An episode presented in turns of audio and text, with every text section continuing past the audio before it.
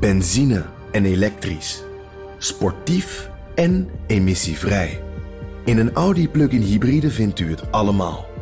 Ervaar de A6, Q5, Q7 en Q8 standaard met quattro vierwielaandrijving. Wat u ook zoekt, u vindt het in een Audi. Audi. Voorsprong door techniek.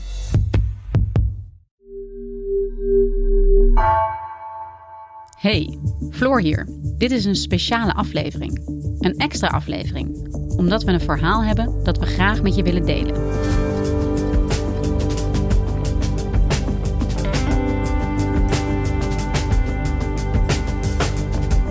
Op 15 juli overleed Peter R. de Vries.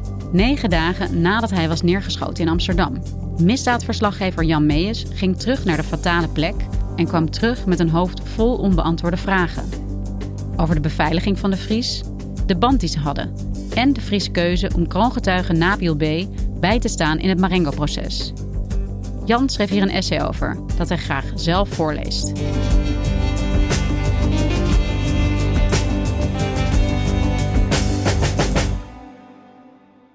Ik wil jullie mee terugnemen naar de Lange Leidse Dwarsstraat, waar op 6 juli van dit jaar Peter R. de Vries is neergeschoten.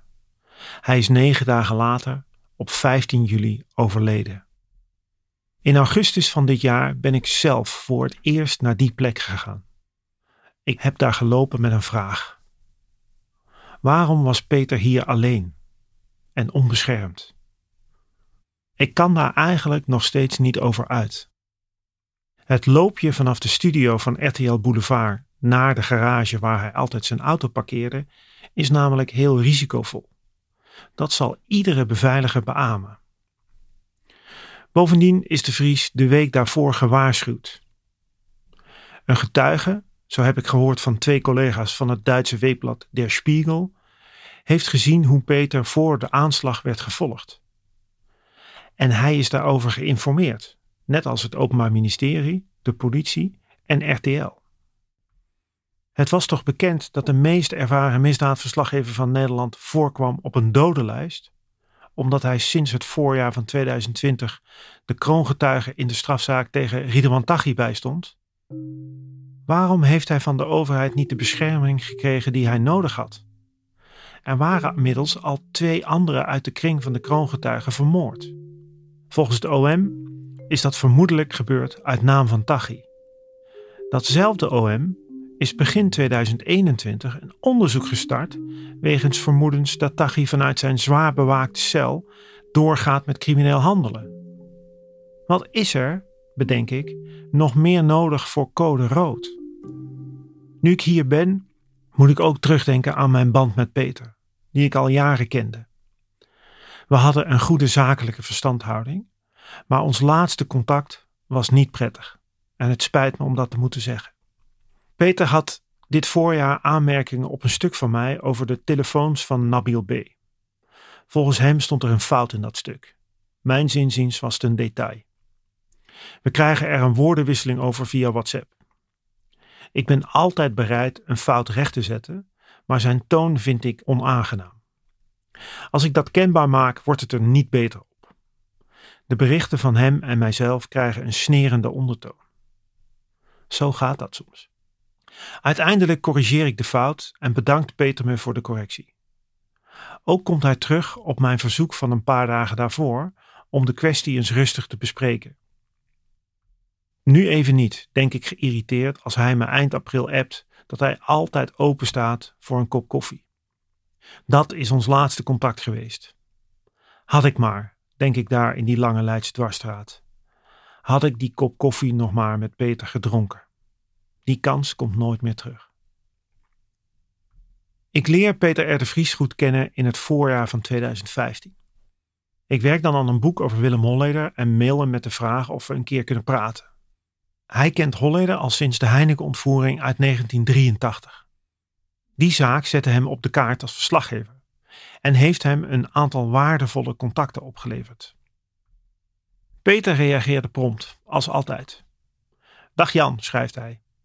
Schikt maandagmiddag 23 maart? We spreken dan af in Brasserie Bel Ami in Bussum. De afspraak wordt doorkruist door een nieuwe ontwikkeling.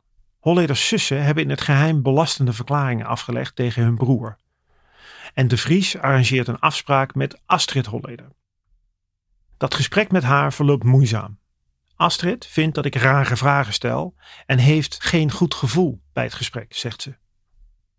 Dankzij een interventie van Peter loopt het goed af. Het interview verschijnt in NRC. Sindsdien hebben Peter en ik regelmatig contact. Zo neemt hij het eerste exemplaar van mijn boek Verraad in ontvangst. Dat is de misdaadbiografie van Willem Holleder. Hij wenst me in zijn speech een betere verfilming toe dan zijn standaardwerk over de ontvoering van bierbrouwer Freddy Heineken ten deel is gevallen. Peter, ben jij de nieuwe adviseur van kroongetuige Nabil B? Op maandagmiddag 18 mei 2020 stuur ik hem die vraag. Eerder die dag heeft Nabil B. in de Amsterdamse rechtbank verteld dat hij een nieuwe advocaat en een adviseur heeft aangezocht. Nabil B. worstelt al sinds september 2019 met zijn rechtsbijstand na de moord op advocaat Dirk Wiersen. De man die hem heeft bijgestaan vanaf het moment dat hij ging praten met de politie. Ongeduldig bel ik Peter als ik wegrijd uit de rechtbank. Hij neemt prompt op, maar valt even stil als ik mijn vraag opnieuw stel. Peter R. de Vries die om woorden verlegen zit. Dat gebeurt niet vaak. Ik kan dat bevestigen nog ontkennen, Jan, antwoordt hij. We weten allebei wat dat betekent, Peter, zeg ik terug. En dan verrast hij me. Ik beschouw dit gesprek als off the record en beloof dat ik er snel op terugkom. Achter het stuur op de A10 zoek ik dan even naar woorden, terwijl Peter zijn scherpte heeft hervonden. Ik bel je later deze week, zegt hij en verbreekt de verbinding. Precies een week later legt Peter me in zijn kantoor uit waarom hij wil dat dit vertrouwelijk blijft. Het OM verzet zich tegen zijn rol als adviseur omdat hij geen advocaat is en wil hem geen toegang geven tot de kroongetuigen. Daarnaast speelt een veel groter probleem: veiligheid. Peter legt me uit dat hij al een tijd in gesprek is over de gevolgen van zijn keuze om Nabil en zijn familie te helpen. Die gesprekken voert hij met hetzelfde OM en met de Nationaal Coördinator Terrorismebestrijding en Veiligheid, kortaf NCTV.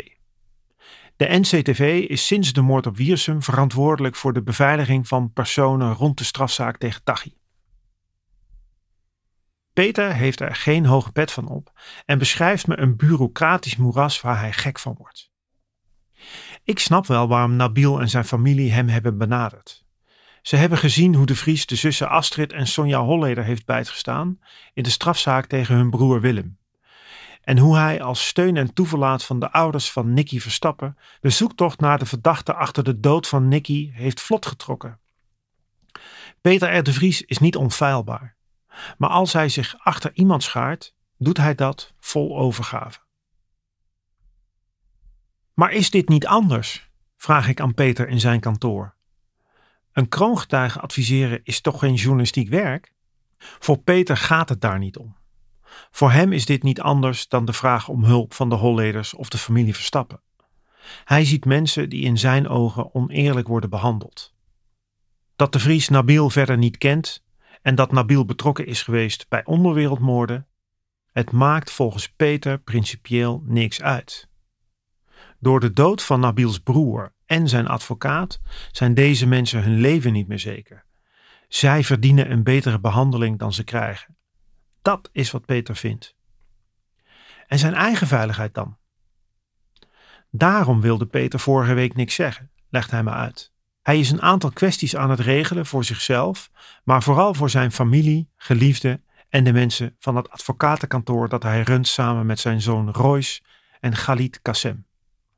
Als dat geregeld is, kan het nieuws over zijn adviseurschap van Nabil naar buiten.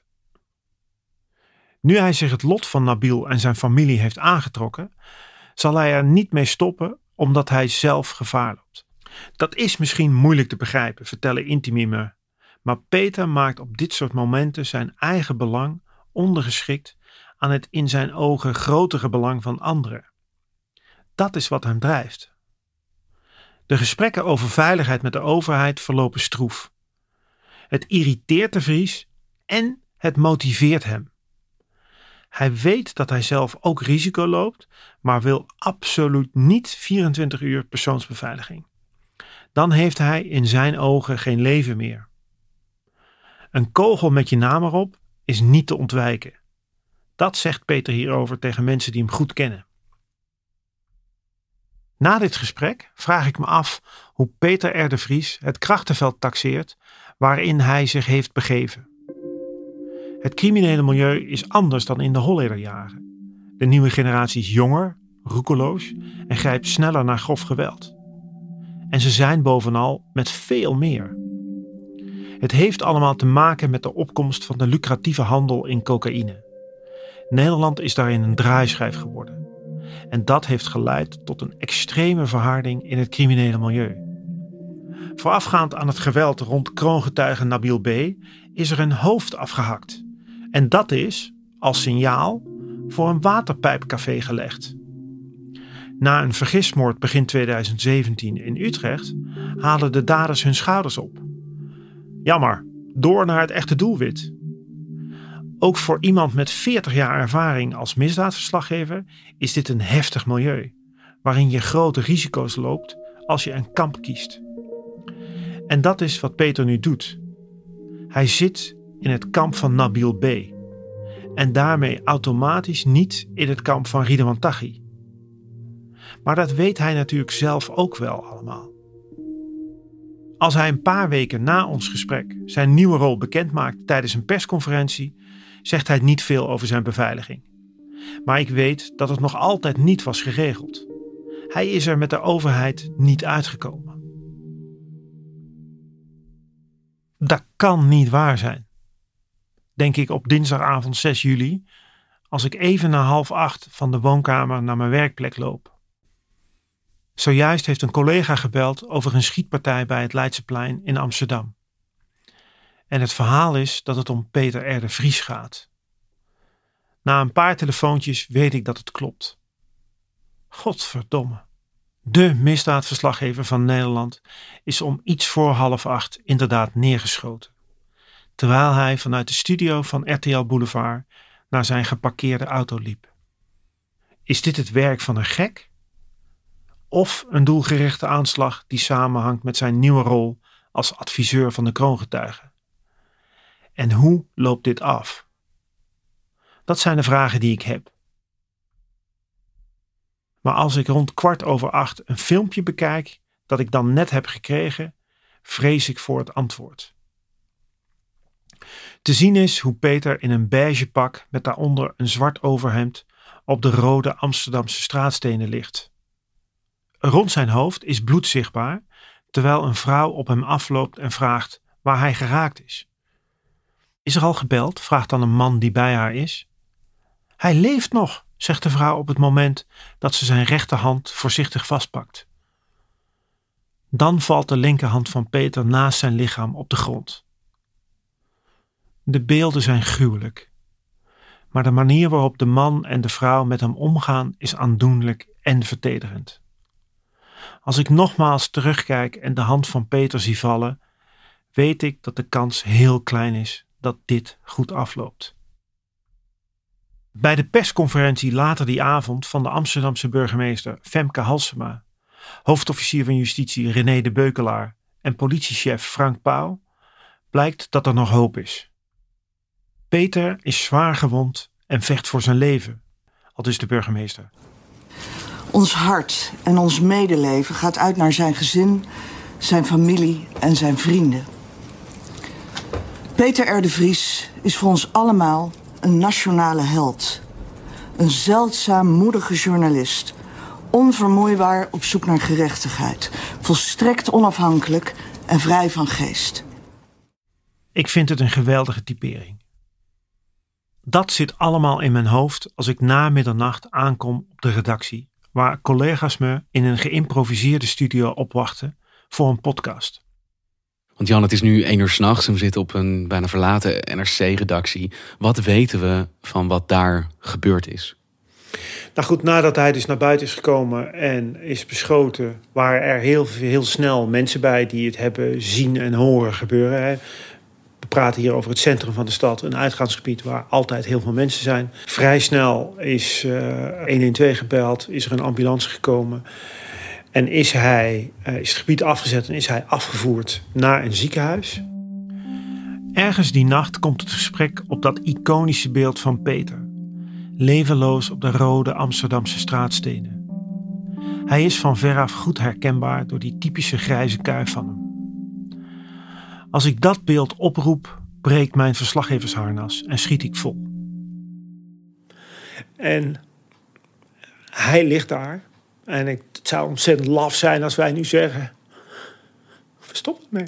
Je ziet die beelden, jij bent bij zo'n persconferentie, jij beleeft deze dag zo en jij denkt: ik moet juist door omdat dit gebeurt. Ja, dus het liefste loop je weg. En, en, maar de journalist in mij zegt: we, we, gaan, we lopen niet weg. Ik laat niet voorschrijven wat ik wel doe en wat ik niet doe. Jij zwicht dat, niet. Dat bepaal ik zelf. Dankjewel Jan daarvoor. En ook dat je hier nog heen wilde komen vannacht. Het is niet de eerste keer dat ik veel reacties krijg op iets wat ik heb gemaakt of heb geschreven. Maar nu is het overweldigend. Als ik ook berichten ontvang van hoge functionarissen van het ministerie van Justitie, kan ik een licht gevoel van verbazing niet onderdrukken. Ik schrijf voor NRC al jaren over het criminele milieu en de internationale drugshandel. Regelmatig komt in die stukken aan de orde dat Nederland is uitgegroeid tot de hotspot voor de internationale drugsmafia. De voedingsbodem daarvoor is in de jaren 70 gelegd. Met het gedogen van de verkoop van cannabis in coffeeshops. Dat heeft geleid tot een verdienmodel waarmee Nederlandse criminelen ook internationaal invloed verwerven. Nederland groeit in die tijd uit tot de drugssupermarkt in West-Europa. En dat leidt tot grote problemen. Geweld, corruptie, kapotte mensenlevens, ontwrichting van hele woonwijken. Nederland heeft met zijn langmoedige drugsbeleid en ontoereikend gefinancierde recherche de strijd tegen de georganiseerde drugshandel verloren. Toen ik die ontwikkeling bij het begin van het Marenko-proces tegen Taghi beschreef in een stuk over zijn criminele generatie, reageerde er vrijwel niemand. En al helemaal geen politici of hoge medewerkers van het ministerie van Justitie. De oorlog tegen drugs is niet te winnen, zegt vrijwel iedere opsporingsambtenaar die ik de afgelopen jaren hierover heb gesproken. En dat zijn er echt veel. Maar Nederlandse politici komen als het om oplossingen gaat niet veel verder dan meer repressie. Hoe Peter R. de Vries daarover denkt, vat hij enkele maanden na de moord op advocaat Dirk Wiersum nog eens samen in een twistgesprek met politiek leider Gert-Jan Segers van de ChristenUnie. Ik eh, ben 40 jaar misdaadverslaggever en volg al die tijd uh, zeg maar wereldwijd het uh, antidrugsbeleid. En ik denk dat als we één conclusie kunnen trekken, dan is het wel deze: dat de war on drugs dat die al heel lang geleden verloren is en dat het beleid op dat punt eigenlijk gewoon bankroet is. Het heeft nergens toe geleid, ja, tot volle gevangenissen, een verstopte rechtspraak. En uh, het, heeft niks opgebracht, want op iedere hoek van de straat is nog drugs volop te krijgen. En uh, we doen ieder jaar recordvangsten in de havens aan cocaïne. Hmm. En toch maakt dat helemaal niks uit. In dat gesprek refereert de Vries ook aan de oprichting van een speciaal politieteam in strijd tegen de georganiseerde misdaad. Dat is een initiatief van minister Vert Grappenhaus van Justitie en Veiligheid en is een direct gevolg van de moord op Dirk Wiersum.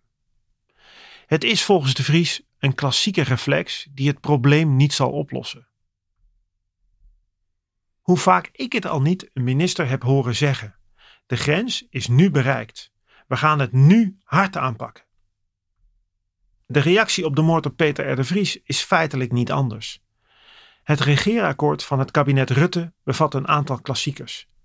Zwaardere straffen, dikkere gevangenismuren, meer internationale samenwerking en jazeker het afpakken van crimineel geld. Dat wordt al decennia bepleit. Maar de groei van de georganiseerde misdaad is er niet mee ingedampt. En overigens krijgt de landelijke eenheid, die het grote deel van dit werk allemaal moet doen, er geen geld bij. In plaats daarvan bepleit het kabinet Rutte 4 een effectievere opsporing en vervolging van zware criminelen. Ja, daar kan niemand tegen zijn natuurlijk. De vraag is alleen, hoe dan? Een van de instrumenten, staat in het coalitieakkoord, is een verbeterde kroongetuigenregeling. En dat is een opmerkelijke stap, gezien de talloze fundamentele vragen hierover die al sinds 2013 op tafel liggen bij het ministerie van Justitie. Jan Krijns, hoogleraar strafrecht aan de Universiteit Leiden, heeft in opdracht van datzelfde ministerie internationaal vergelijkend onderzoek gedaan naar regelingen rond de inzet van kroongetuigen. En na de moord in 2018 op de broer van Nabil B. stelt Krijns de cruciale vraag. Wat zijn toezeggingen aan een kroongetuige waard als de staat een getuige en zijn familie niet kan beschermen? In het weekend dat ik de laatste hand leg aan dit stuk, voert Peter R. de Vries daar zelf nog een belangrijke vraag aan toe. Jazeker, Peter zelf. In een niet eerder uitgezonden interview over de moord op Dirk Wiersum met actualiteitenprogramma Nieuwsuur, opgenomen in dit voorjaar, stelt de Vries dat het bekend was dat de Taghi-clan iedereen bedreigde die de kroongetuigen ondersteunde. Wat heeft de overheid allemaal gedaan en nagelaten om de dood van Wiersum te voorkomen? vraagt Peter. Dat had natuurlijk uitgezocht moeten worden door een onafhankelijke commissie, of een parlementaire commissie voor mijn part. Uh, wat is de rol van de overheid geweest? Wat hebben ze precies gedaan en nagelaten? Uh, hebben zij steken laten vallen? Had dit uh, misschien, was het misschien voorzienbaar? Hadden ze dingen moeten doen die ze niet hebben gedaan? Ik vind dat dat had onderzocht moeten worden, dat dat ook iets is waar de familie recht op heeft. In een reactie zegt zijn zoon Royce de Vries in de Nieuwsuurstudio dat dezelfde vraag ook over de dood van zijn vader kan worden gesteld. Wat heeft de overheid allemaal gedaan en nagelaten?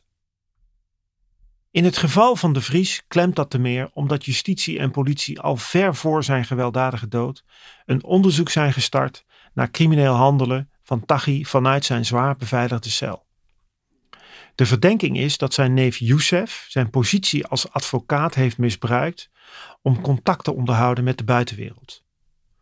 Hoe neef Youssef mogelijk zijn positie als advocaat maandenlang heeft kunnen misbruiken in de strengst bewaakte gevangenis van Nederland, is een van de nieuwe vragen na de fatale schoten op 6 juli van dit jaar. Had hier niet eerder moeten worden ingegrepen? De strafzaak rond Ridwan Taghi draait om zes moorden. Nabil B. heeft na zijn getuigenis drie doden te betreuren in zijn omgeving. Justitie en politie vermoeden dat ook die moorden zijn geïnstigeerd door Taghi, al ontbreekt daarvoor het harde bewijs. Het zegt misschien iets over de kracht van Taghi's groep, maar vooral ook over de onderschatting van de georganiseerde misdaad door de overheid. Zou een effectievere kroongetuigenregeling, zoals Rutte 4 bepleit, nou echt een oplossing zijn? Misschien kan de Onderzoeksraad voor Veiligheid er enig licht op werpen die onderzoekt op dit moment de gang van zaken rond de moorden op de broer van Nabil B., zijn advocaat Dirk Wiersum en zijn adviseur Peter R. de Vries. Intussen voelt de familie van Nabil B. zich nog altijd niet veilig. Ondanks alles wat er is gebeurd, zo hoor ik, steggelen zij nog altijd met de overheid over veiligheidsmaatregelen. Zij voelen zich nog altijd niet serieus genomen. En daar had ik graag nog eens met Peter over gesproken. Bij een kop koffie.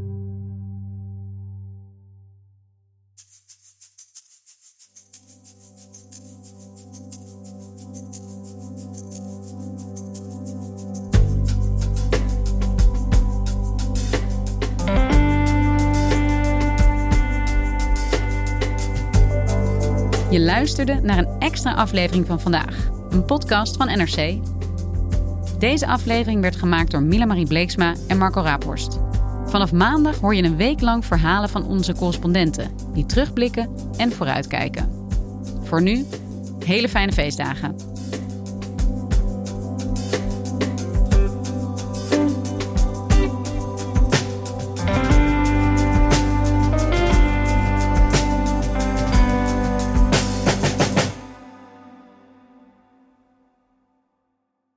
Hebt aardig wat vermogen opgebouwd.